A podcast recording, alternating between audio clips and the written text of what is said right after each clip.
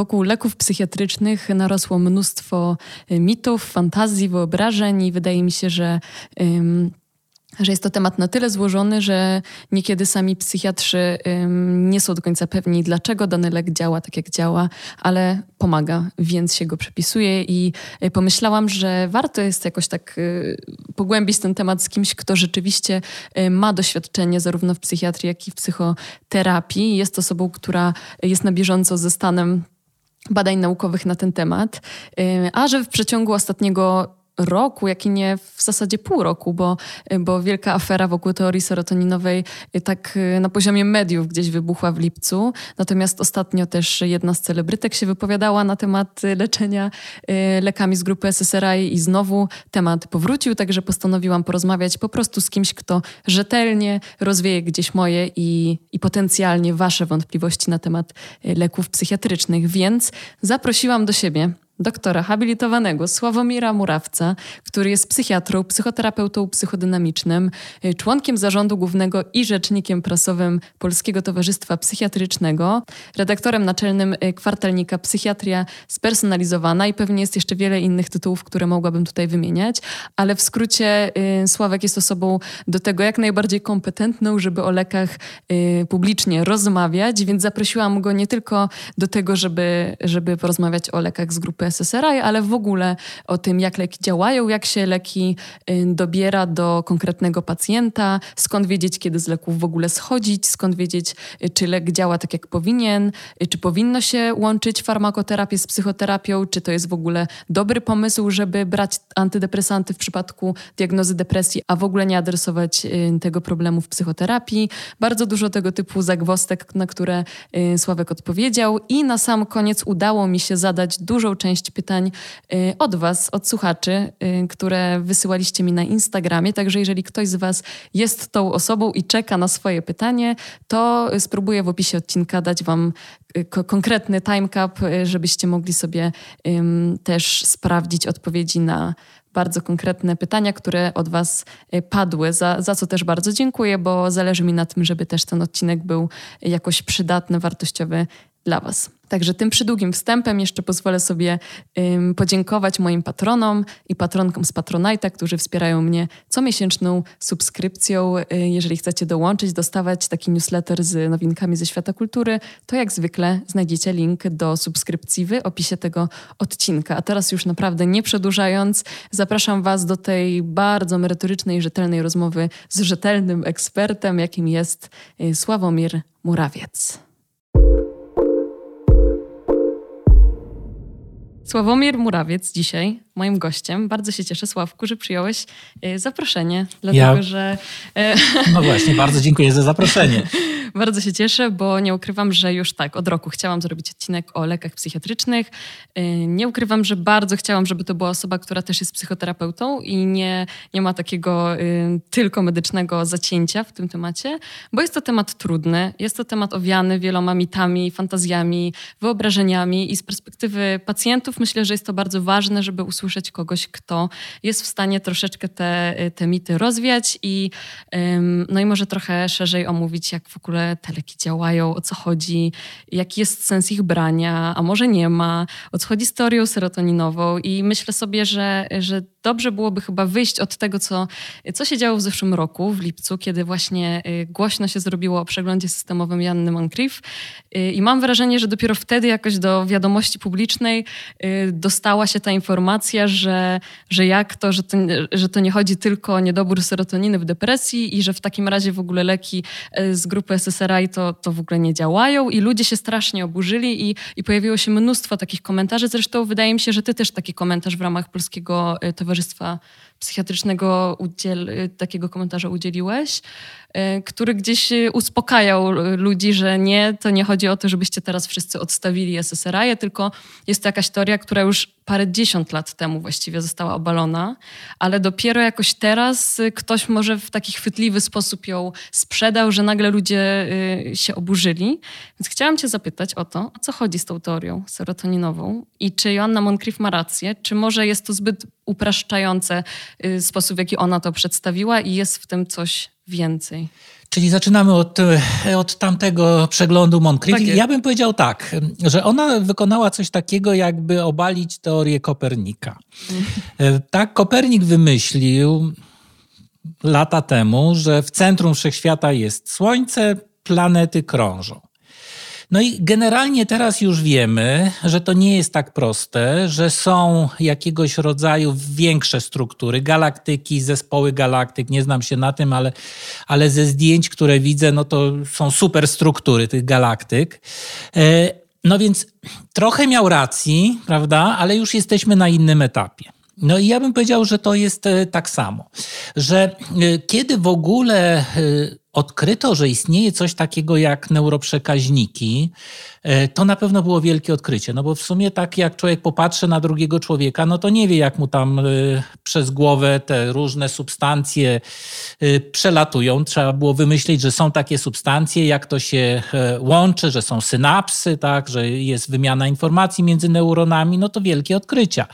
I tak sobie wyobrażam, że gdybym coś takiego odkrył tam w latach powiedzmy 50., 60., to po pierwsze należałby mi się Nobel, no i takie Noble padły za, za właśnie tego typu odkrycia.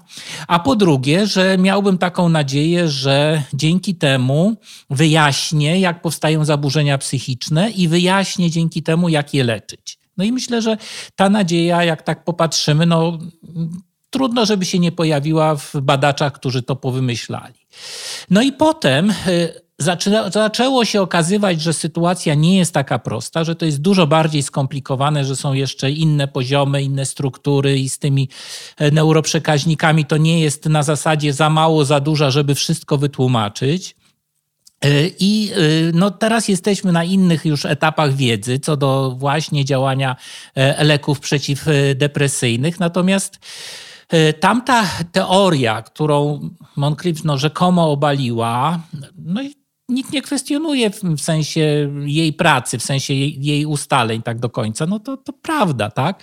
No tylko, że ona obaliła coś, co już dawno było wiadomo, że nie jest prawdą i że e, w, przy, przynajmniej w piśmiennictwie tym psychiatrycznym funkcjonowało jako taki punkt odniesienia. Pierwsza teoria była taka, tak jak pierwsza teoria Kopernika była jakaś, ale teraz już wiemy, że no to tak samo. Pierwsza teoria była taka, ale potem wiemy, że to jest dużo bardziej skomplikowane, że jest jeszcze to, jeszcze to.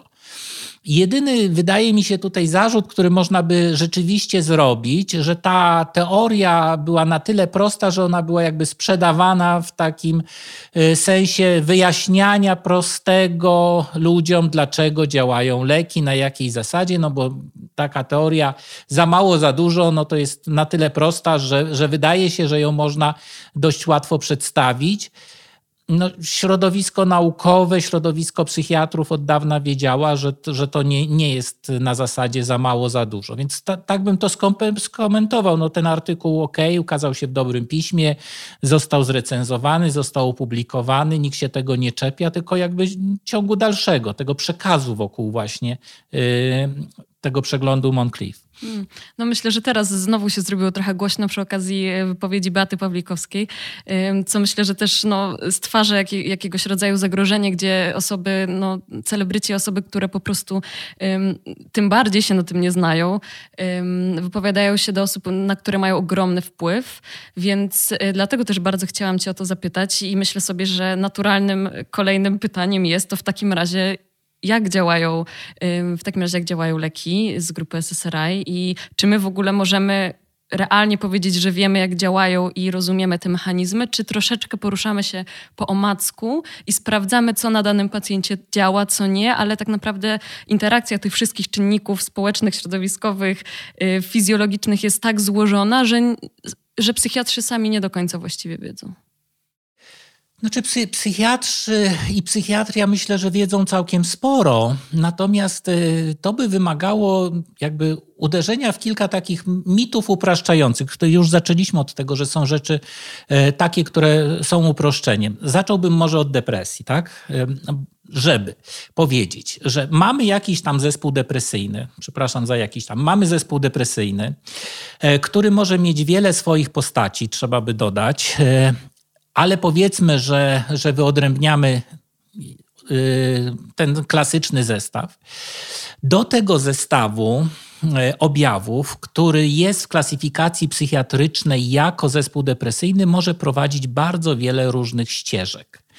Czyli niby jest jedno rozpoznanie, ale mm, tak naprawdę pod tym kryją się bardzo różne procesy prowadzące do tego y, jednego rozpoznania. To samo mamy z lękiem. Mamy jedno słowo lęk, ale mamy bardzo różne postacie tego lęku, odpowiadające też na bardzo różne leki, bo leków, które mają wpisane działanie przeciwlękowe też jest całkiem sporo. No i teraz tak, i tu jest pierwsze nieporozumienie, tak? Nie leczą depresji. No to ja bym zapytał, ok, ale której nie leczą, tak? No bo jeżeli taki autor jest, który do mnie przemawia, profesor Antala, który mówi no 12 ścieżek ewolucyjnych, jakich może się pojawić depresja. Czyli mamy osobę, która ma depresję, te same objawy, a 12 różnych ścieżek do tego może doprowadzić, biorąc pod uwagę punkt odniesienia taki ewolucyjny. No i teraz w, który, w której depresji leki mogą być e, użyteczne, a w której jakieś inne czynniki e, mogą zadziałać. Więc pierwszy mit, nie leczą depresji, no ale której depresji, bo tych depresji jest tak naprawdę bardzo wiele, chociaż e, rozpoznanie jest w klasyfikacjach jedno i kod numeryczny też jest tam jakoś zawężony tak, do, do, do niewielu opcji. E, I teraz tak, e, powstaje oczywiście e, to pytanie, jak działają leki. Tak? I tu mówimy o lekach SSRI lekach tak zwanych serotoninowych. Tak? To, to tak, możemy teraz. Tak, tak. Okej. Okay. I tu bym znowu dokonał rozróżnienia. Leczą depresję, a wpływają na pewne procesy psychiczne. E, czy wiemy? Wiemy, wiemy dużo. Pojawiły się nowe koncepcje. E, ja bym się tu odniósł głównie do takich prac badaczki Oxfordu Katrin Harmer. Ona się nazywa, łatwo jest e, do odnalezienia. Ona sformułowała taką koncepcję, która do mnie przemawia. Ale najpierw zaczynamy od tego.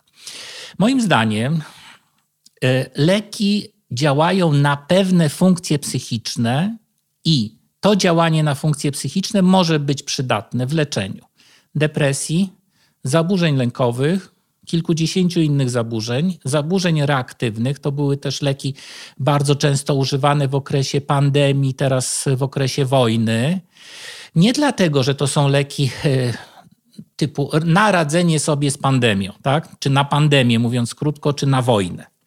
To są leki, których pewne działania na nasze funkcje psychiczne mogą być przydatne właśnie w całym szeregu stanów y, psychicznych.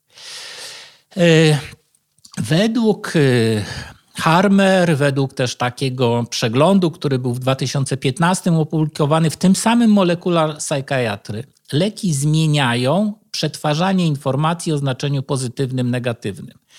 Takie automatyczne to to, co jest też opisywane w terapii poznawczo-behawioralnej, że mamy pewnego rodzaju e, sposoby automatycznego przetwarzania informacji.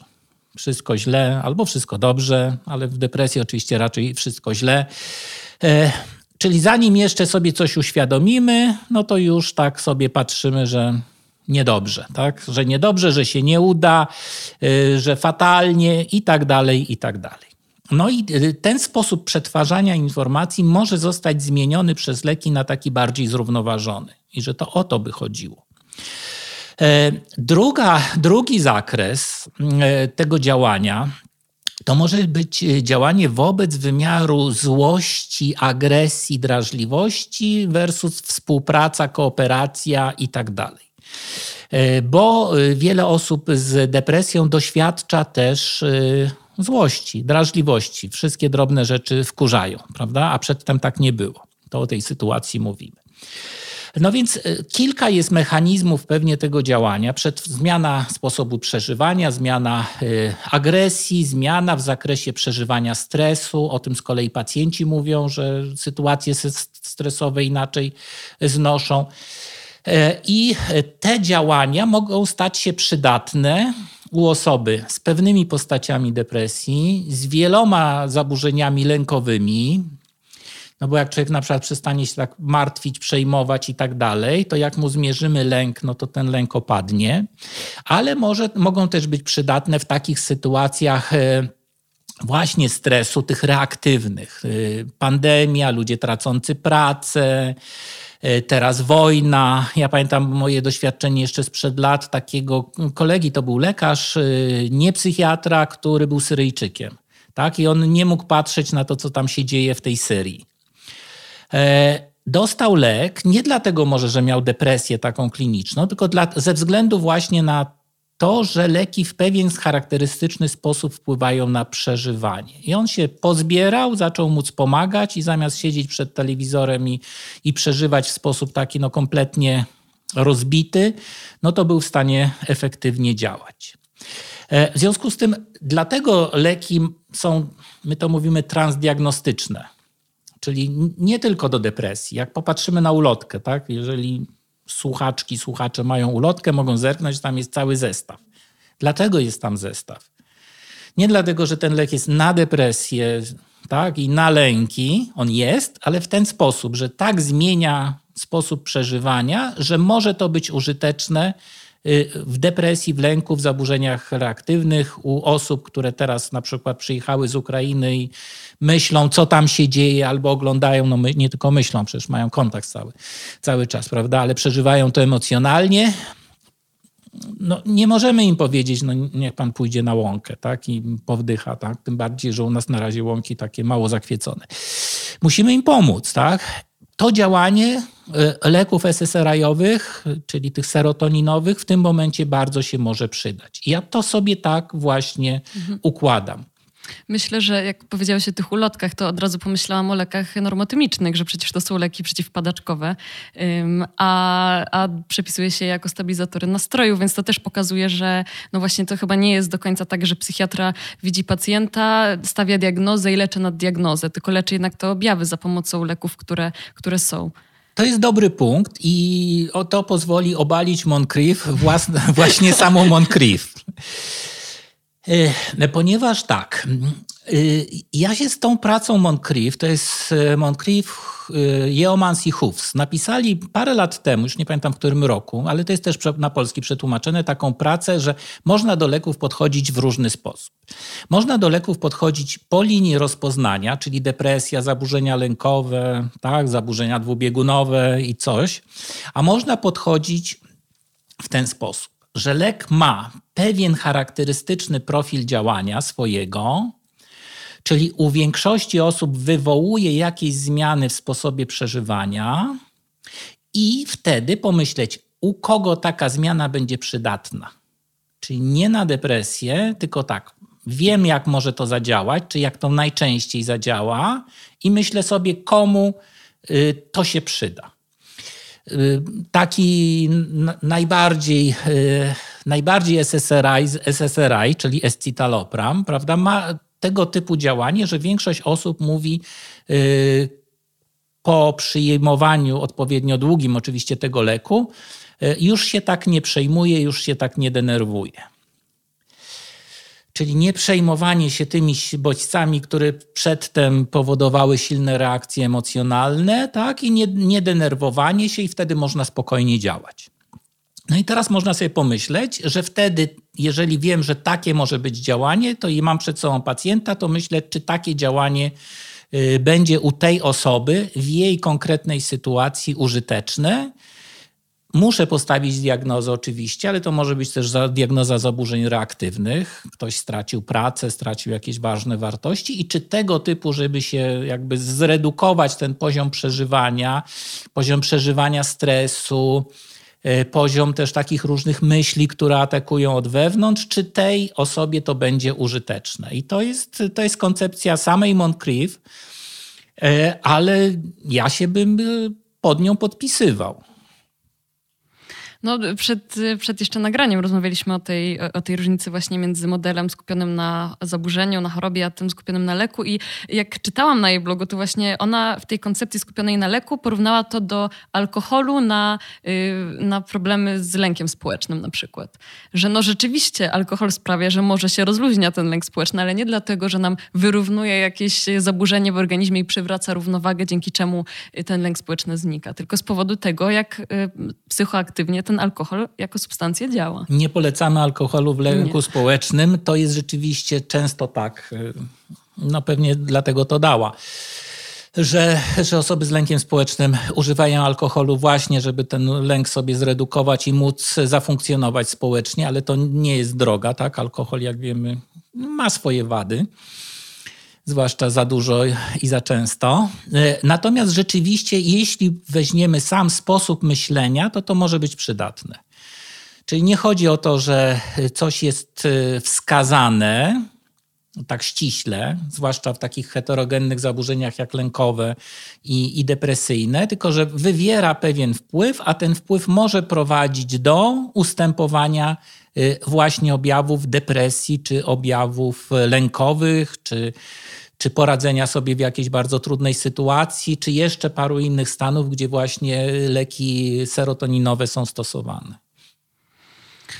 No dobrze, to ja bym chyba chciała się teraz tak y, powolutku znaleźć po stronie psychoterapii, dlatego że powiedziałeś o tym, jak leki y, zmieniają przetwarzanie też emocjonalne pewnych mhm. bodźców i myślę, że to się bardzo ładnie łączy z jednak y, łączeniem farmakoterapii z psychoterapią, jako czymś, co jako leki, jako coś, co pozwala pewne rzeczy utrwalić w psychoterapii, które potem, jak już z tego leku zejdziemy, to staną się naszymi gdzieś narzędziami, sposobami myślenia, a nie tylko czymś, co mogliśmy implementować do życia, będąc na leku. Jak ty w ogóle patrzysz na no na przykład na osoby, które z depresją leczą się wyłącznie farmakoterapią, a nie wykonują tej pracy psychoterapeutycznej. Czy ty widzisz, że to jest absolutnie możliwe do zrobienia i to wcale nie jest y, wymagane, żeby łączyć te dwie y, formy pracy z tym zaburzeniem? Czy, czy uważasz, że to nie jest zbyt dobry pomysł i że jednak same leki to, to, to depresji nie wyleczą? I w sumie w drugą stronę też sama terapia. No i teraz y, wrócimy sobie do koncepcji tej Katrin Harmer, prawda? bo to się zaczyna moim zdaniem jeszcze na wcześniejszym etapie. To jest psycholożka, tak? Y, to od strony takiej poznawczej ujmująca, więc to jest taka poznawcza, neuropoznawcza hipoteza działania leków i ona mówi tak. E, leki działają w sensie tej zmiany przetwarzania informacji od początku, czyli nie po dwóch tygodniach. Now po prostu w ciągu godzin. Tylko, że to nie jest uchwytne subiektywnie. Coś się dzieje w naszym przeżywaniu, ale subiektywnie to nie jest uchwytne. E, I to jest pierwszy etap. Drugi etap jest taki, według tej koncepcji, że należy napotkać w swoim otoczeniu jakieś twarze czy jakieś sytuacje społeczne, interpersonalne, ludzkie generalnie, które ten efekt wzmocnią. Czyli mówiąc trochę jej językiem, jeżeli jesteśmy w depresji, tak, i widzę teraz twoją, byłbym w depresji, widzę twoją twarz, no to wydaje mi się ona no, co najmniej smutna, ale taka, no generalnie tego, to sytuacja też mi się wydaje smutna i w ogóle wszystkie wspomnienia na mój temat też mi się wydają e, smutne. I to się może zmienić, tak? Po lekach widzę mimikę innej, innych twarzy, widzę sytuację, widzę siebie, ale w trochę innym świetle. Ale żeby to mogło doprowadzić do poprawy nastroju, to jej zdaniem potrzebne jest właśnie no, ta twarz, te sytuacje, to wzmocnienie. E, I dopiero na tej bazie, jej zdaniem, buduje się poprawa nastroju, i dlatego ta poprawa nastroju zajmuje te dwa tygodnie czy coś, bo musi się nabudować jeszcze e, coś takiego e, właśnie na poziomie interakcyjnym. Jej zdaniem, jeżeli nie ma tych pozytywnych sytuacji, no to poprawa nie następuje. Hmm. Czyli jak ktoś powiedzmy byłby no, kompletnie samotny i w trudnej sytuacji, ale mu zmienimy automatyczne przetwarzanie, no to co z tego w zasadzie trochę. Mhm. Y, wtrącę ci się tylko na chwilę, bo miałam ostatnio właśnie rozmowę z, z taką autorką, pisarką debiutującą właśnie i ona opisuje, kiedy zaczęła wchodzić na leki, bo rozpoznano u niej y, chorobę dwubiegunową i powiedziała, że właśnie na początku tak strasznie się skupiała na tym, kiedy te leki zaczną działać, że tak nienaturalnie się wręcz obserwowała i dopiero zauważyła działanie leków, kiedy nagle idąc y, ulicą i mając po prostu wiatr i deszcz na swojej twarzy, jej automatyczną myślą nie było, że po prostu chce umierać, umierać i jest to tragedia, tylko było o, ale nieprzyjemnie, nieprzyjemna pogoda. I nagle się złapała na tym, że zupełnie inaczej odbierała ten bodziec. Było takie badanie w domu dla osób starszych, już nie pamiętam rodzaj, tak? No w każdym razie tak, dostawały te osoby leki przeciwdepresyjne, a poprawiały się te osoby, które były odwiedzane przez kogoś. Wow. No. Wow, moc wsparcia społecznego, to jest tak nieocenione. Więc y, to może pokazywać, prawda, że jeżeli, y, że lek może zmienić sposób przeżywania, ale potrzebny jest y, drugi etap. Tak jak mówię, no, mówię to na odpowiedzialność Harmer, ale, ale to jest fajna koncepcja generalnie. No i właśnie nie taka, ta, taka nie taka prymitywna, prawda? Czyli, że o, wezmę lek, to pigułka szczęścia, będzie mi wesoło wezmę lek, on wpłynie na moje funkcje. Jak te funkcje napotkają w otoczeniu sprzyjające warunki, no to w tym momencie dopiero następuje poprawa nastroju, poprawa samopoczucia. No i tu dochodzimy do tego, co pytałaś, czyli psychoterapii, prawda? Czyli, że psychoterapia może być takim środkiem, który właśnie, środkiem oddziaływania, który zostanie napotkany y, w momencie poprawy tych funkcji psychicznych.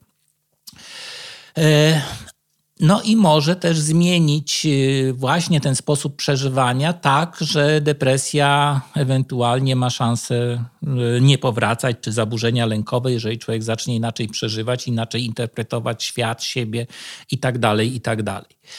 Y, więc to jest też taka koncepcja, która właśnie otwiera stronę psychoterapii i podkreśla wagę interakcji społecznych. No i właśnie, tak jak powiedziałem, nie jest taką koncepcją prostą, że, że chemicznie nagle coś się zmienia, tylko że to jest, przepraszam, cały zestaw interakcji. Y, no i potem jest, y, to ja bym jeszcze od siebie dodał, też to kiedyś opisałem, że potem jest jeszcze spostrzeganie, y, czy jest jakaś zmiana i interpretacja. W związku z tym tak naprawdę mamy nie to, że smutno, wesoło, tylko mamy co najmniej cztery duże fazy, które prowadzą ewentualnie do tego, że ta osoba poczuje y, poprawę w zakresie objawów depresyjnych czy lęku. No i pojawiło się jedno takie pytanie od słuchaczki, które w sumie też mi świdrowało głowę. To znaczy, kiedy, kiedy wystarczy terapia, a kiedy już trzeba wejść na lek, będąc w terapii? Skąd pacjent ma wiedzieć, że nie jest w stanie tych wszystkich um, rzeczy załatwić? No właśnie wsparciem społecznym, relacjami, ogromną pracą poznawczą w, w terapii. Y, no ja, ja w tym trochę widzę też takie podejście, tak, typu leki to ostateczność, co, mhm. co często mówią zwłaszcza psychoterapeuci. No takie niepopularne poglądy jak na psychiatrę. Nie, no ale nie, nie, ale ja właśnie nie mam takiego poglądu, że leki to, to ostateczność. To psychoterapeuci to okay. mówią, z czym ja się z kolei nie zgadzam. Mhm. Leki są po prostu równoważnym tak, sposobem pomocy. Skąd pacjent ma wiedzieć? No, najczęściej jednak e, z jakiejś rozmowy, czy z terapeutą, czy z psychiatrą. E, żeby było jasne, nie uważam, że leki to ostateczność. E, natomiast, no tak, tu mamy według tego takiego systemu pod, opartego na rozpoznaniach. W depresji y, lekkiej, umiarkowanej leki i psychoterapia są równie pomocne. W, w, cięższych depresjach leki, no i tak, y, tak to przyjmujemy. Natomiast ja bym powiedział, no w wielu sytuacjach, jeżeli wiemy, jak lek może zadziałać, no to w tym momencie jest on absolutnie no, i wskazany, jest dobrą opcją terapeutyczną. No bo myślę też o takich lekach, które jednak potencjał uzależnieniowy mają, jak benzodiazepiny chociażby, że to może jednak budzić w osobach y, ostrożność y, i właśnie takie podejście, że leki to ostateczność, no bo myślę, że, że nikt z nas nie, nie, z wielką otwartością nie będzie brać leku, który, od którego może się uzależnić, jeżeli ma możliwość załatwienia tego Absolutnie się z tobą nie zgodzę. Dobrze, po raz zapraszam, drugi. Zapraszam. A jakie leki e, są najchętniej brane, wymuszane i, leka- i pacjenci krążą po lekarzach, żeby uzyskać jeszcze kolejną receptę? Przeciwbólowe, opioidowe? Przez, uspokajające benzodiazepiny, te, o których mówiłaś. W związku z tym jest jedna grupa leków w psychiatrii, która potencjalnie uzależnia, trzeba powiedzieć potencjalnie, bo to nie jest tak, że że każdy, kto popatrzy na pudełko, jest uzależniony.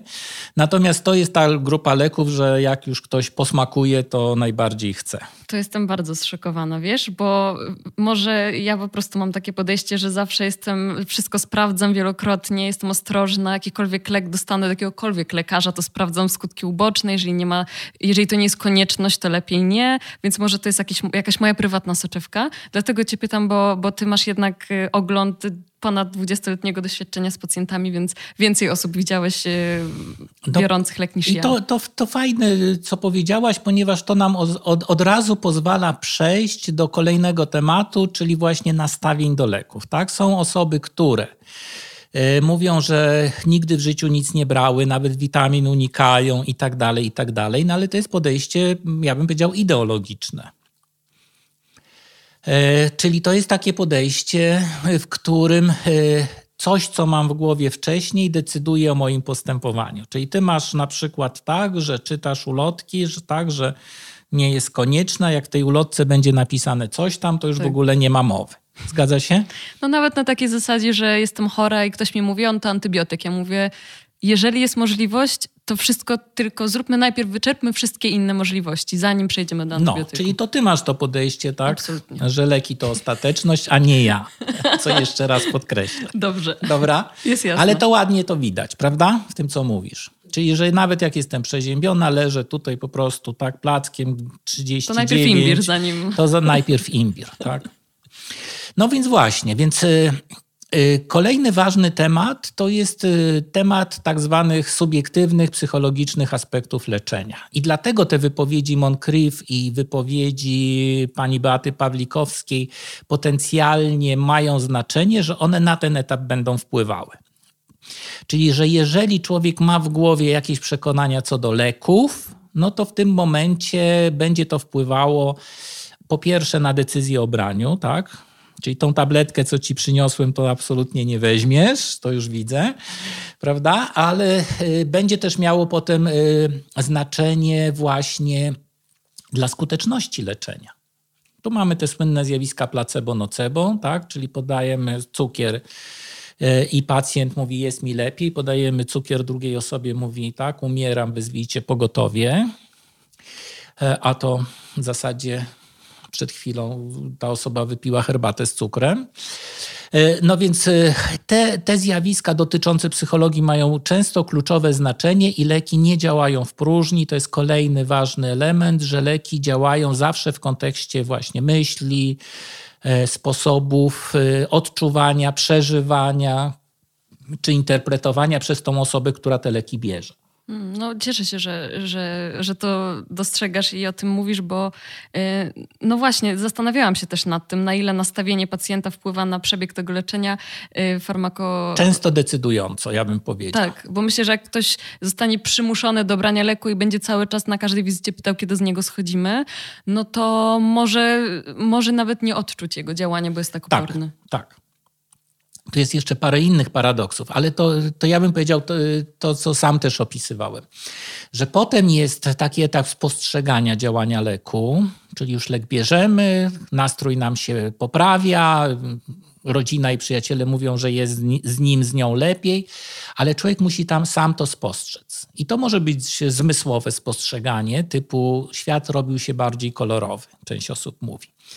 Może być na poziomie poznawczym takim, tak, że lepiej mi się pracuje, mogę czytać, czy coś takiego. Może być emocjonalne, że moje emocje jakieś tam się ożywiły, czy są już nie takie smutne. Może być taki zachowaniowy bardziej. Znowu wychodzę z domu, albo zacząłem odbierać telefony. No więc y, każdy pewnie poprzez to, co odczuwa i poprzez to, co jest dla niego ważne, spostrzega. Jak ktoś pracuje intelektualnie, to bardziej przez y, wpływ na funkcje myślowe pewnie będzie y, przeżywał. E, no i potem jest etap zinterpretowania, czy to dobrze, czy to źle. No i jeżeli ktoś ma na przykład fundamentalną sprzeciw w sobie wobec leków, no to nawet jak będzie mu się poprawiało, no to w tym momencie powie, że ale mu się to nie podoba, ale coś tam, ale coś tam. I te interpretacje są tak absolutnie indywidualne, y, że no tyle, tyle interpretacji co pacjentów, mówiąc krótko. No i tak samo indywidualny jest dobór tych leków, prawda? No, bo, no powinien być, tak. Bo myślę, że to też jest bardzo problematyczne. To znaczy, skoro odnosząc się do tego, co powiedziałeś na początku, z tych 12 ścieżek ewolucyjnych, że no, nigdy nie przyjdzie, nie przyjdzie do ciebie pacjent, który jest taki sam jak pacjent, który przyszedł wczoraj, z identycznym uwarunkowaniem, identycznymi objawami, wszystko y, jak kalka, no nie. Więc jak, jak w takim razie się dobiera te leki do pacjenta? Skąd wiedzieć, czy one dobrze działają, czy nie, skoro y, no właśnie często dopiero po paru tygodniach zaczyna pacjent y, zauważać no poprawę? Jak to się dzieje? Ja mogę powiedzieć o sobie, tak, że, mhm. że trzeba by powiedzieć w ten sposób, że jeżeli wiem mniej więcej, jak zazwyczaj ten lek y, działa. Tu mi wiek już wypomniałaś, więc tych pacjentów trochę widziałem i wiem, jak w większości zadziałało, tak, no to mogę sobie spróbować dopasować, czy to będzie tej osobie potrzebne w tej sytuacji, w jakiej ona się znajduje. No bardzo klasyczny przykład. Pacjent, który jest pracownikiem korporacji, przeciążony, już mu tam wszystko wysiada, prawda? Fizycznie, psychicznie i tak dalej. I na przykład to działanie, że przestanie się tak przejmować, denerwować, rozmyślać, nie spać i tak, no to cały taki emocjonalny, e, strona e, tego przeżywania i pracy, jeżeli to zostanie zredukowane, no to w tej korporacji będzie mu lepiej sobie poradzić, wiem co myślisz, Wiesz, co ale, myślę? ten pacjent, ale ten pacjent mówi, nie panie doktorze, ja mam kredyt i gdzie ja znajdę pracę, także już z góry ci odpowiem. Dziękuję. To tylko może dla słuchaczy powiem, że właśnie to jest kwintesencja medykalizacji po prostu smutku i różnych toksycznie produktywnych y, y, paradygmatów, w których żyjemy, czyli wezmę lek, zaleczę, żeby nie zwracać uwagi na, na problemy systemowe, tylko biorąc na swoje bary. To jest y, to jest prawda, ale te osoby mówią bardzo wyraźnie, tak? Ja z nimi o tym rozmawiam. No bo co, co powiesz? No dobra, to to nie, dam leku, bo problemem jest system. Bo problemem no, jest rozumiem. system, no, jasne, tak? Jasne. Aha, dobrze. No dobra, to ja stracę pracę i nie będę miał z czego spłacać tego kredytu. No, no dobrze, dobrze, ale no jako psychoterapeuta na przykład, to wtedy mógłbyś oczywiście jakby pociągnąć to dalej. Dlaczego taka osoba wybiera życia chociażby w tej korporacji, bo no, umówmy się, że to nie jest jedyna, jedyna dostępna opcja. Nie jest to jedyna. Część osób y, z korporacji rezygnuje, napotyka często wtedy y, problem, co dalej. Mhm. Tak, jak sobie dalej poradzić, skoro to była ta ścieżka życiowa. Więc rzucić wszystko i wyjechać w Bieszczady jest fajną perspektywą, ale trzeba mieć też taką w sobie opcję. I żeby w tych Bieszczadach coś wiedzieć, co ze sobą zrobić. Tak czy inaczej, e, no dobra, to korporacje. No a ci, co e, przeżywają wojnę w Ukrainie, to co mam im powiedzieć? E, no sorry, no wojna jest czynnikiem obiektywnym, w związku z tym nie będę tutaj nic proponował, bo to, to absolutnie naturalne, że pan, pani się przejmuje wojną. No nie, to rzeczywiście rozumiem ten argument, ale, ale też y, mówię o tym, że możemy dobierać leki do sytuacji, do, do... Ja z pacjentami rozmawiam, tak? I wiele osób mówi, że, że zawężenie tego sposobu przeżywania odczuwają jako bardzo korzystne, że że część pacjentów mówi, jestem sobą dzięki temu. Mhm. Jeżeli jest większość przeżyć negatywnych, lękowych, denerwowania, tak, no to zdjęcie tego z pacjenta jest przeważnie odbierane z kolei jako no, naprawdę duża ulga umożliwiająca właśnie pracę, funkcjonowanie i tak dalej. Są też leki przeciwdepresyjne, no, nie serotoninowe, o innych mechanizmach działania, które nie powodują tego zblednięcia emocjonalnego, tak to się nazywa, tak, czy dystansu emocjonalnego. Są też leki bardziej o takim charakterze y, pobudzającym, można powiedzieć, promującym aktywność i przeżywanie przyjemności, więc w związku z tym można próbować dobierać właśnie do tego, co dana osoba y, w danym momencie potrzebuje. Tak?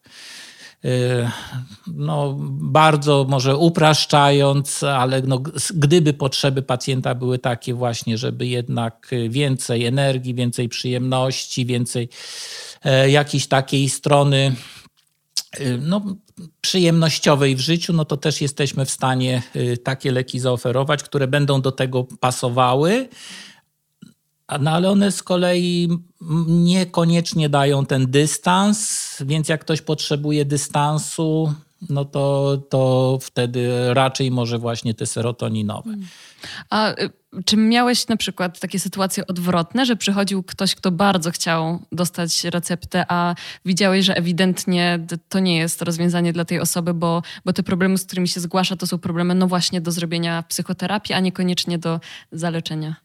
Wiele osób przychodzi z jasną myślą, do psychiatry pewnie zwłaszcza, tak, że, że jednak leki. Mhm. To są często osoby, które przychodzą po latach psychoterapii.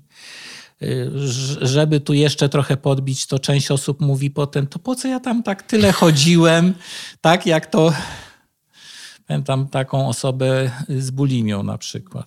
Lata psychoterapii, tak? Dostała leki, bulimia się wyraźnie zmniejszyła, łamane na ustąpiła. No i wow, po co? Mhm, ale leki antydepresyjne dostała? Tak, tak. Floksytyna na to działa, czyli mhm. ten, to nie ma, nie ma w Polsce teraz tej pod tą nazwą, czyli Prozac w związku z tym mogę to powiedzieć w przestrzeni publicznej, no bo nie reklamuję produktu, który, można by w tej chwili w aptece uzyskać. Poza tym to już taka nazwa kultowa mm. trochę, prawda, ten mm. Prozac. No ale tak, no więc y, bardzo wiele osób przychodzi, często właśnie z nadzieją na otrzymanie leku i często właśnie z taką nadzieją, że lek rozwiąże problemy. Yy, no i wtedy w zasadzie rzeczywiście czasami trzeba yy, jakby powiedzieć, że lek może w jakimś zakresie pomóc, mhm. ale te problemy potem i tak będą domagały się własnego mhm. rozwiązania, no bo, bo się nie da lekiem załatwić właśnie jakiejś bardzo trudnej czy skomplikowanej sytuacji życiowej, relacyjnej, coś takiego. Mhm. No myślę też o osobach, które mają takie doświadczenia schodzenia z leku, a potem wracania ym, i zastanawia mnie bardzo to z twojej perspektywy, skąd ty wiesz, że czas, żeby pacjent już z leku zszedł i, i skąd masz właśnie takie poczucie, że to jest dobry moment i że nie będzie ryzyka, że za parę miesięcy znowu pacjent będzie musiał na niego wchodzić, bo, bo ma nawrót. Czy to jest coś, co się da w ogóle przewidzieć, czy jakoś za, zoptymalizować, czy zupełnie nie? Znaczy, no najlepszym momentem y, do odstawiania jest taki moment, kiedy pacjent po odpowiednio długim czasie już mówi, że czuje, że nie potrzebuje tego działania. Mhm. E, czyli, że wie, jak lek na niego działa. Na przykład jest ta, no, pacjenci różnie mówią, pewna osłona, taka ochrona, tak? bo to, to, o czym mówię, jako zmianie przetwarzania informacji czy tolerancji stresu, no to jest oczywiście też subiektywnie odczuwane przez pacjentów, no i subiektywnie nazywane parasolem, ochroną, osłoną, różnymi tego typu terminami. No i czasami pacjent przychodzi i mówi: Ja już tego nie potrzebuję, już mam na tyle poukładane w życiu, że, że to nie jest mi potrzebne. No i to jest najlepsza y, prawdopodobnie taka y, metoda i moment na odstawienie.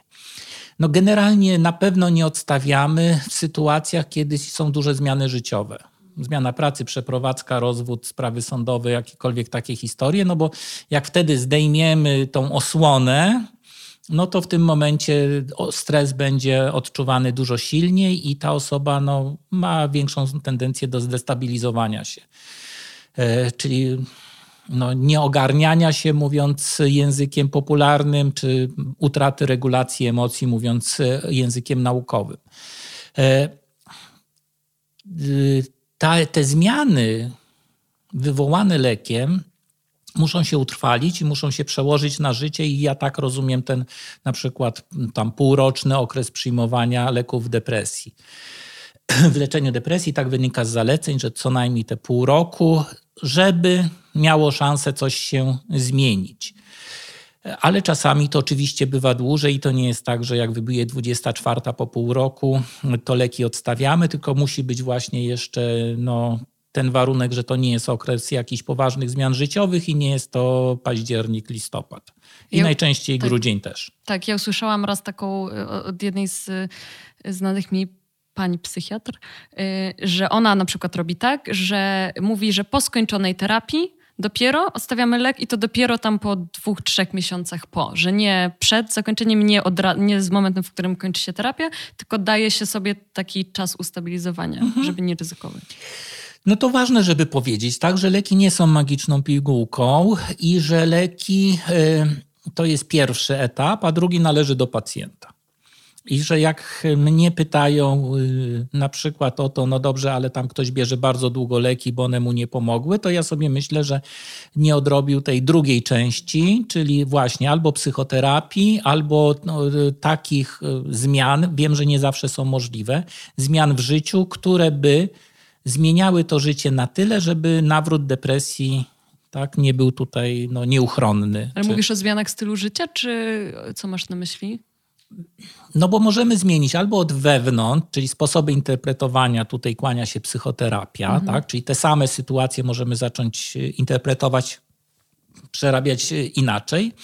No albo możemy też mieć sytuację zewnętrzną, która sprzyja wystąpieniu depresji, no i trzeba by to coś z tym zrobić, czy rozwiązać, tak, żeby móc potem sobie bez leku poradzić. Mhm. Czyli myślisz na przykład, nie wiem, o toksycznej relacji, w której ktoś jest na i tą sytuacją zewnętrzną jest prawda? oddziaływanie ciągle, nie wiem, przemocowego partnera na przykład. Na przykład, tak. Okay. No pacjenci też czasami mówią, tak, że jak wyjadą gdzieś tam, to im to nagle mija, mhm. prawda? A jak wracają do tego pięknego miasta, no tak. to im wszystko wraca. No tak, takie zewnątrz sterowne bardzo, że po prostu zmieniam okoliczności, a właściwie to chodzi o to, że życie, które sobie wykreowałam tutaj, realnie mnie nie, nie, nie, nie satysfakcjonuje i powoduje... W najlepszej wersji nie satysfakcjonuje, no tak. tak. w gorszych wersjach jest przyczyną bardzo tak, cierpienia, stresu i tak mhm. dalej. No dobrze, ale wiele słuchaczy, słuchaczek pacjentów, pacjentek y, zastanawia się i ma takie obawy, co jeżeli będę brać lek za długo i co jeżeli ten lek na jakieś trwałe efekty y, na moim organizmie y, odciśnie i jakie jest ryzyko i czy rzeczywiście jest coś takiego jak branie leku za długo. Moim zdaniem jest, ale ja się z tym spotykałem u osób, które na przykład w pandemii miały włączony lek albo jeszcze przed pandemią i potem już korzystały tylko z takich automatycznych sposobów wypisywania leków i potem już jakby sytuacja okay. się zmieniła, a mhm. lek ciągle ten sam. I mhm. potem y, część takich osób do mnie e, trafiało właśnie po latach, że w zasadzie no, brały od kilku lat, bo brały właśnie z różnego rodzaju tam no, ktoś znajomy wypisywał albo coś. No i teraz ten lek nie działa albo jest niepotrzebny. No tylko, że trzeba było przyjść na tą kontrolę w no międzyczasie, tak. prawda, i porozmawiać, na ile ten lek jest y, nadal y, tym osobom potrzebny, niezbędny, konieczny. Bo sytuacja może się zmieniać. Tak? Lek, jeżeli przyjmiemy tą koncepcję, którą mówiłem, że lek zmienia nasz sposób przeżywania, można powiedzieć, przetwarzania informacji czy coś, no to to jest w danej sytuacji może być bardzo dostosowane, ale za jakiś czas już może być niedostosowane, bo sytuacja się zmieniła. Mhm. I ten sam lek może już wtedy no, nie pasować, mhm. mówiąc krótko. E, czy za długo? No to by trzeba właśnie rozmawiać e, ze swoim tym lekarzem prowadzącym, a nie uzyskiwać recepty z różnego rodzaju innych źródeł, no bo wtedy można, myślę, przegrzać, tak? Jest też element taki, że część osób tak bardzo obawia się nawrotu depresji, że bierze leki, nie powiem za długo, ale bierze leki dłużej, no bo pamięta, jakie to było straszne, mm. jak była ta depresja. E, no i to też jest do przerozmawiania, tak? Mm. Że to jest obawa, tak, ale popatrzenie na sytuację i czy rzeczywiście ta sytuacja, w jakiej pacjent jest, może sprzyjać nawrotowi, czasami tak jest, czy już się na tyle zmieniła, że to ryzyko nawrotu jest zdecydowanie mniejsze. No dlatego jestem fanką takiego podejścia, w którym psychiatra i psychoterapeuta jakoś jednak są w kontakcie i jest to taka po prostu komórka, która nad tym pacjentem sprawuje pieczę, a nie, że jest to po prostu wyizolowana praca dwóch osób, które w ogóle nie, nie widzą tego, jak pracują z, tym, z tą samą osobą, bo ich praca ma bezpośrednio na, na siebie wzajemnie wpływ. Tak, to prawda. No to jest model idealny, tak? Nie zawsze tak? No, też powiem. Nie zawsze e, taki, który mi się też udaje zrobić. No ale generalnie tak by było pewnie najlepiej. Tylko, że wtedy z obu stron powinno być to poszanowanie, tak? No bo jak już o tym mówimy, no to część terapeutów ma stosunek do leków, jak to powiedzieć dyplomatycznie, nieentuzjastyczny, mhm. prawda? E, w związku z tym, jak ten terapeuta mu powie temu pacjentowi, że to tylko tam szkodzi i w ogóle i powinien no tak. przepracować wyłącznie, a wszystko inne jest nieprawdziwą terapią, no to ta współpraca może się nie układać. No jasne, szczególnie, że pacjent jednak traktuje terapeutę jako kogoś, kto no jest w jakimś sensie autorytetem, tak. więc mu ufa bardzo. Tak. Więc to musiałoby być z obopólnym poszanowaniem, tak? Czyli my szanujemy psychoterapię, ale psychoterapeuci szanują też mm, psychiatryczne sposoby postępowania. Jasne. Sławek, no tak jak ci mówiłam, przed wejściem na, na antenę tak zwaną, pojawiły się pytania od słuchaczy. I chciałabym dać im tę szansę. Y, nie, nie uda się na pewno wszystkich, bo ja wiem, że każdy z nich to jest po prostu pytanie na odcinek, ale y, pozwolę sobie parę ci tutaj wrzucić. Jeżeli któreś będą nie, nie do odpowiedzenia, to, to też ok. Natomiast pierwsze, które się dosyć ściśle z tym łączy, o czym gadamy, y, czyli czy można się uodpornić na działanie leków z grupy SSRI? E, pewnie można, natomiast ja jak e, pracuję, to przeważnie zaczynam się w tym momencie zastanawiać, jak pacjent mi mówi, że lek nie działa, e, to czy po, potrzeby pacjenta się nie zmieniły, mówiąc krótko. O, to ciekawe. Czyli tak, to dość proste nawet będzie do wyjaśnienia. Powiedzmy, że ktoś, nie wiem, no, traci tą pracę, tak? Czyli podąża za tym, co powiedziałaś, rzuca pracę w korporacji, ale częściej korporacja jego. E, jest w bardzo silnym stanie, tak, emocjonalnym, depresji następnie, lęku, przygnębienia, popada w dołek. E, zmniejszenie zakresu przeżywania może być w tym momencie bardzo użyteczne ale za jakiś czas ta osoba już się pozbierała i potrzebuje innej fazy, czyli otworzyć się na nowe wyzwania. No i wtedy to samo jakby działanie dystansujące emocjonalnie może być już nie tak użyteczne, mhm. tak? E, bo zmieniła się sytuacja, zmieniła się, zmieniły się potrzeby tej osoby. No i wtedy stajemy w, w, w obliczu tego, e, że lek, który kiedyś był bardzo użyteczny, w tej chwili już tak bardzo użyteczny może nie być. Więc e, na to bym zwrócił uwagę, tak? Czyli uodpornić, tak? Mhm. Trzeba by dopytać, co to znaczy, tak. czy uodpornić, tak. tak. Czy to nie jest tak, że po prostu to działanie, które było kiedyś ok, mhm. teraz już y, potrzebne nie jest. I to jest argument za tym, żeby wizyty u psychiatry nie trwały 15 minut, bo jak psychiatra ma zrobić wywiad i się tego wszystkiego dowiedzieć. No ale to, to, to tak, to temat na, na zmiany systemowe absolutnie. Na pytanie, co się dzieje w organizmie po SSRI, to żeśmy chyba tutaj trochę. Yy, no to jest też kolejne dobre pytanie, tak? Co się dzieje w organizmie? Bo to jest trochę tak, że, że pacjenci by chcieli wiedzieć, tak? Tylko, że to jest już na takich poziomach. Pamiętam takie badanie, gdzie yy, sztuczna inteligencja wyodrębniała, jakie czynniki są yy, czynnikami przewidującymi odpowiedź na, le, na leki. No i tam wychodziły jakieś białka, Y, i geny, o których istnieniu wcześniej w życiu nie wiedziałem, jakieś białko pomocnicze tam pęcherzyków synaptycznych. Czyli jakbym powiedział teraz słuchaczowi, zmienia się aktywność y, genu N, NRIH bodajże i TPSA, to no bardzo precyzyjnie odpowiedziałem, tylko no tak, że. Tylko co to zmienia czyli, w Twoim tak? rozumieniu? Tak? No tak. Czyli, że jesteśmy już na takich poziomach wiedzy, a jeszcze jak się zatrudni do tego sztuczną inteligencję, no to już będziemy na takich poziomach wiedzy, a to już się już dzieje, że nagle nam wyskoczy tysiąc czynników, które do tej pory nie braliśmy w ogóle pod uwagę na poziomie yy, właśnie tam aktywacji genów no i ja mogę przedstawić wtedy na podstawie piśmiennictwa zestaw taki, który ani mi nie będzie już nic mówił, tak, mhm. ani pacjentowi, tym bardziej chyba, że jest wybitnym neurobiologiem i powiem, to na to zadziałało. Jasne. Co się dzieje? Dzieje się, tak? Myślę, że bardziej sensowne jest próba odpowiedzi na pytanie, jak to może na mnie wpłynąć, na moje emocje, na sposób przeżywania, niż jak to wpłynie na aktywność białek pomocniczych, pęcherzyków synaptycznych dla serotoniny. Jasne. No dobrze. Y, nasza kolejna słuchaczka chciała wiedzieć właśnie, kiedy wystarczy terapia, kiedy leki, to o tym żeśmy już powiedzieli. Y, było też pytanie, czy lepiej obyć się bez leków, jeśli się da, co uważam, że też jest y, no, takim podejściem trochę pewnie tak, mi bliższym. Tak, tu jest już właśnie to założenie, prawda? Mhm. Czyli, że leki będę już tylko. Tak, myślę, że wiele osób, które następnie cierpią latami, y, ma takie podejście. Też znam osoby, które na przykład przychodzą, tak, biorą receptę i potem do mnie wracają po pół roku, roku, półtora i mówią: Miałem receptę, nie wziąłem, myślałem, że sam sobie poradzę, ale sobie nie poradziłem. No i rok w plecy. Mm, jasne. Um, czy leki psychiatryczne uzależniają i czy są konieczne, czy może da się je zastąpić suplementami i zdrowymi nawykami? Jest jedna grupa leków, która potencjalnie uzależnia, najchętniej brana przez pacjentów, jak już wspominałem, benzodiazepiny. Tak?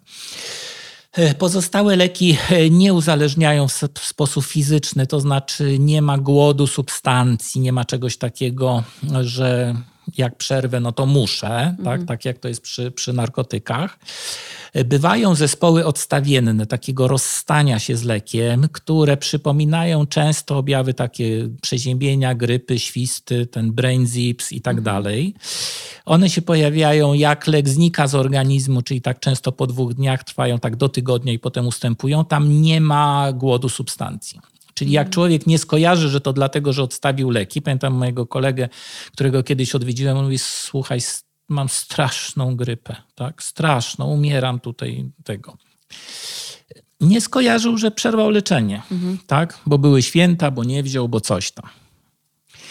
E, więc żeby zminimalizować to ryzyko, y, to zmniejszamy stopniowo, zwłaszcza niektóre leki, te, które mają taki ok krótki okres y, trwania w organizmie.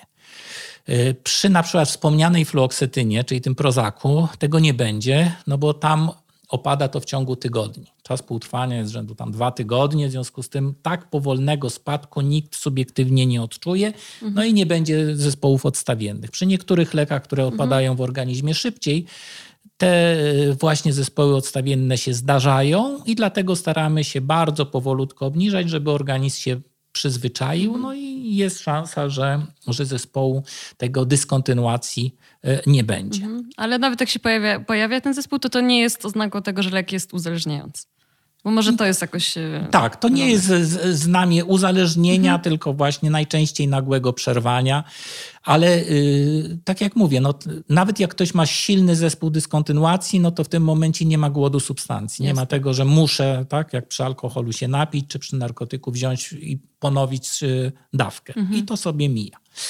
Dobre to jest y, z suplementami, bo to też nam pozwala odpowiedzieć na to, że jeżeli mamy tyle tych postaci depresji, co mówiłem, no to w wielu postaciach być może właśnie znaczenie nutraceutyków, bo to tak się bardziej może e, nazywa, czyli tych substancji, które mają udowodnione działanie e, poprawiające samopoczucie, nastrój, mhm. tak, e, lęk, też jest wskazane i że to może być też bardzo ważny element leczenia u, u wielu osób, u których ten czynnik ma znaczenie.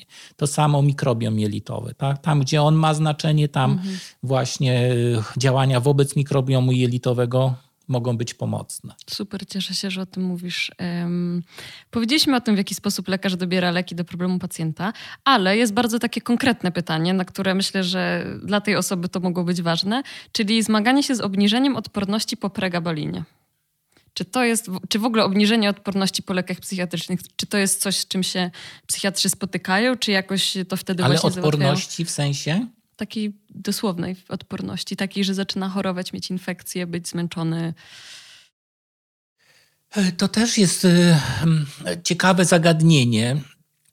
E, Ale nie wiem, na ile to jest, wiesz, jednostkowa po prostu sytuacja tej osoby i, i nie wiemy, No więc właśnie, to, to może być jednost, jednostkowe, jednostkowa sytuacja tej osoby, ale generalnie mm, trzeba by sobie powiedzieć tak, że u części osób, nie u wszystkich, depresja jest stanem zaburzenia układu immunologicznego, stanem subzapalnym. E, takim bardziej chyba przeciwwirusowym, można by powiedzieć, w pewnym oczywiście uproszczeniu, czyli że dużo osób z depresją ma też zaburzenia y, nie tylko na poziomie przeżywania, ale też na poziomie ciała, stan taki subzapalny, łącznie z podwyższeniem takich dość y, jasnych czynników typu TCRP, Ostatnio widziałem, że takie graniczne, no to nawet 58% osób z depresją ma podwyższone. Nie 100, ale dużo. A tak więcej, no to jedna czwarta. W W związku z tym e, to jest ważne, żeby pamiętać, że depresja w wielu wypadkach jest też stanem ogólnoustrojowym mówiąc krótko. Nie tylko jest stanem, że, że smutno, ale jest też stanem y, ogólnoustrojowym, który prowadzi poprzez stan zapalny do tego, co obserwujemy klinicznie, czyli więcej chorób układu sercowo-naczyniowego, cukrzycy reumatycznych itd. Tak Więc lecząc depresję, jeżeli jej towarzyszy stan zapalny, no to leczymy też w tym momencie y, ciało. Mhm. Całkiem konkretnie. No i leki mają też działanie immunomodulujące i działają też na mikrobiom na przykład. W związku z tym one działają nie tylko w tym wymiarze przeżyć na funkcje psychiczne, ale też mhm. w kilku innych wymiarach mają swoje, swoje działanie. Czyli to obniżenie odporności mogło być od depresji, a nie od brania Mogło być, ale nie mogę powiedzieć, że no nie jasne, może być, jasne. tak? Bo w konkretnym przypadku może być tak, że ta immunomodulacja jakaś, czy tak, zadziałała w ten sposób. No każdy jednak z nas jest genetycznie trochę inny. Jasne. Padło pytanie, o które ja myślę, że muszę zrobić po prostu cały odcinek, czyli jak działają leki na ADHD u dorosłych, bo jest teraz wysyp diagnoz i ja nie wiem, na ile chciałbyś się wypowiadać na temat leków na ADHD. Jeżeli to, tak, to śmiało, ale... To, to ja to tylko wykorzystam, żeby usprawiedliwić starszych psychiatrów, takich jak ja. To znaczy, że e, jak myśmy się uczyli psychiatrii, to ADHD u dorosłych, to w zasadzie no, nie byliśmy tego uczeni, nie było w podręcznikach, nie było na konferencjach i tak dalej. E, w związku z tym e, ja osobiście dopiero się uczę widzieć ADHD u osób dorosłych. E, a, no i myślę, że ten problem napotyka sporo psychiatrów z tego takiego mhm. starszego pokolenia. Dziękuję za szczerą odpowiedź. No, no, tak jest, tak? Więc tu bym wybierał może młodszych. Oni są bieglejsi w tym. Dobrze. Jest jedno pytanie, które mnie dosyć zdziwiło, bo nie pomyślałabym mojego, y, żeby, żeby je zadać i nie wiem, co ty o nim sądzisz, ale czy w związku z braniem leków psychiatrycznych, a potem odstawieniem są jakieś zawody, które są zakazane? I, I jakoś nie do końca wiem, czy wiem, o co chodziło, ale... Myślałam o, nie wiem, o zawodzie pilota na przykład, no bo taka osoba jest rzeczywiście prześwietlana na wszelkie różne sposoby, ale, ale z odstawieniem bo, leków i potem to chyba... No ale bo mamy, y, bo tam jest leków psychiatrycznych, tak? Tak, tak. tak. tak to e, takie pytanie często pada przy różnych rzeczach. Zawód albo ciąża na przykład, prawda? Leki mm, psychiatryczne, okay. a ciąża. Tylko, że tutaj trzeba by powiedzieć, które. Y, Czyli tak, no, no, jak ktoś będzie brał te benzodiazepiny, to tam ostrzeżenie, że nie wolno prowadzić pojazdów mechanicznych jest jak najbardziej serio, no bo człowiek jest wolniejszy. Więc ten manewr kierownicą będzie zdecydowanie wolniejszy, no i ryzyko jest większe. No, no więc e, tutaj, ale tak, generalnie przy lekach, które, o których tu mówimy, mm. tak, tej szerokiej grupie tak zwanych przeciwdepresyjnych, ja się nie spotkałem z żadnymi ograniczeniami. Natomiast benzodiazepiny czy wysokie dawki leków przeciwpsychotycznych, no to mogą wpływać na sprawność motory, psychomotoryczną, no i rzeczywiście tu by trzeba uważać. Y, ale to zawsze trzeba zawęzić. Tak. Leki, ale które i jeszcze mhm. najlepiej, ale który konkretnie. Tak, jasne. No tak, no bo kolejne pytanie, już ostatnie, też było dosyć takie ogólnikowe, czyli łączenie leków psychiatrycznych z używkami typu marihuana. Nie wiem, czy, czy chciałbyś się odnieść, no bo właśnie inaczej możemy rozmawiać. Ja, to taka może anegdota, ale y, znam rzeczywiście osoby, które na przykład y, brały psychodeliki, będąc na SSRI-ach i, y, i wydaje mi się to być taką trochę loterią. Jedna osoba zareaguje ok, bo sobie tam właśnie przez parę dni przestała brać SSRI, żeby móc wziąć potem ten psychodelik, a ktoś inny będzie mieć stan no, psychotyczny. Tu, tu więc... nie jestem specjalistą. Mhm. To by trzeba kogoś, kto się na tej tematyce zna. Natomiast no tutaj też trzeba podkreślić właśnie te indywidualne, tak? Każdy nas jest genetycznie inny. I w związku z tym ta interakcja pomiędzy tą osobą i tą substancją będzie inna, tak? Jednym wchodzą, drugim nie wchodzą, tak? Mamy naturalne preferencje do tego, że jedni takie substancje, inni inne i to jest pewnie jakaś interakcja. No jak tu do, dochodzi jeszcze interakcja z kolejną substancją, e, są lepsi specjaliści, tego nie wiem. Rozumiem. Ale jak do ciebie przychodzi pacjent i mówi, że chciałby sobie spalić przysłowiowego blanta, jest na antydepresantach... No tak, tylko to, to wtedy myślę sobie, że on poszukuje przyzwolenia, tak? Okay. A tego przyzwolenia, no tak przynajmniej w obecnym stanie prawnym nie dać dajesz. nie mogę, tak, żeby, a doktor mi poz, pozwolił, tak, i wtedy jest fajnie, tak. To, to, to wtedy pewnie chodzi bardziej o przyzwolenie, bo gdyby ta osoba chciała po prostu połączyć, no to by nie pytała psychiatry. No tak. tak? Tylko no tak. tak sobie połączyła. Mhm. A tak to pewnie chodzi o coś innego. Mhm. Chociaż ciekawe, jak ktoś dostaje medyczną, na przykład marihuanę, y, to czy wtedy taka osoba może wejść na lek psychiatryczny? lecząc się właśnie. To nie, też nie specjalistów mhm, od medycznej. Jasne. Na razie trzymamy się wersji, że nie, nie ma w oficjalnych mhm. wskazaniach tak y, do leczenia. Wiem, że jest oczywiście używana, ale. Jasne. No ale jesteśmy w przestrzeni publicznej, więc. Jasne, Sławku. Trzeba do specjalisty. Oczywiście. Bardzo Ci dziękuję i bardzo dziękuję, że też na te pytania się udało odpowiedzieć, bo wierzę, że to y, wnosi bardzo taką namacalną wartość też dla słuchaczy, którzy chcieli na te pytania odpowiedzi uzyskać. Bardzo się cieszę, że nam się udało spotkać w tym temacie, bo mam wrażenie, że y, Twoje doświadczenie po prostu przemawia przez Ciebie samo i to się słyszy, że, y, że wiesz, co mówisz. Także dziękuję, bo wiele osób mówiących o lekach, no nie wie, o czym mówi, a to słychać po prostu, że, że jesteś specjalistą i mi na pewno to rozwiało wiele różnych wątpliwości, więc mam nadzieję, że słuchaczom również. Czyli co, antybiotyk weźmiesz, jak będziesz przeziębiona? jak już imbir nie zadziała, to tak. Okej. Okay. Dziękuję, Dziękuję bardzo. bardzo. Dzięki. Na dzisiaj to już wszystko. Bardzo Wam dziękuję za przesłuchanie tej rozmowy do końca. Jeżeli macie jakieś wątpliwości, pytania, to, to zapraszam. Instagram sznurowadła.myśli bez polskich znaków. Y, mam nadzieję, że, że to było jakoś przydatne, że te pytania na koniec też y, wniosły coś do Waszego życia. Może to też jest niezły pomysł, żeby przy okazji tego typu tematów otwierać Wam furtkę do tego, żeby też jakoś y, współtworzyć ten odcinek i przebieg tej rozmowy. Wszelkie linki do, do Sławka znajdziecie też w opisie, jeżeli chodzi o jego stronę czy, czy publikacje. Bardzo polecam, bo, bo leki to nie jest jedyny obszar badawczy, którym, y, którym Sławek się zajmuje. Także jeszcze raz wielkie dzięki, że tutaj jesteście, że słuchacie i, y, i my się słyszymy już w kolejnym odcinku niedługo.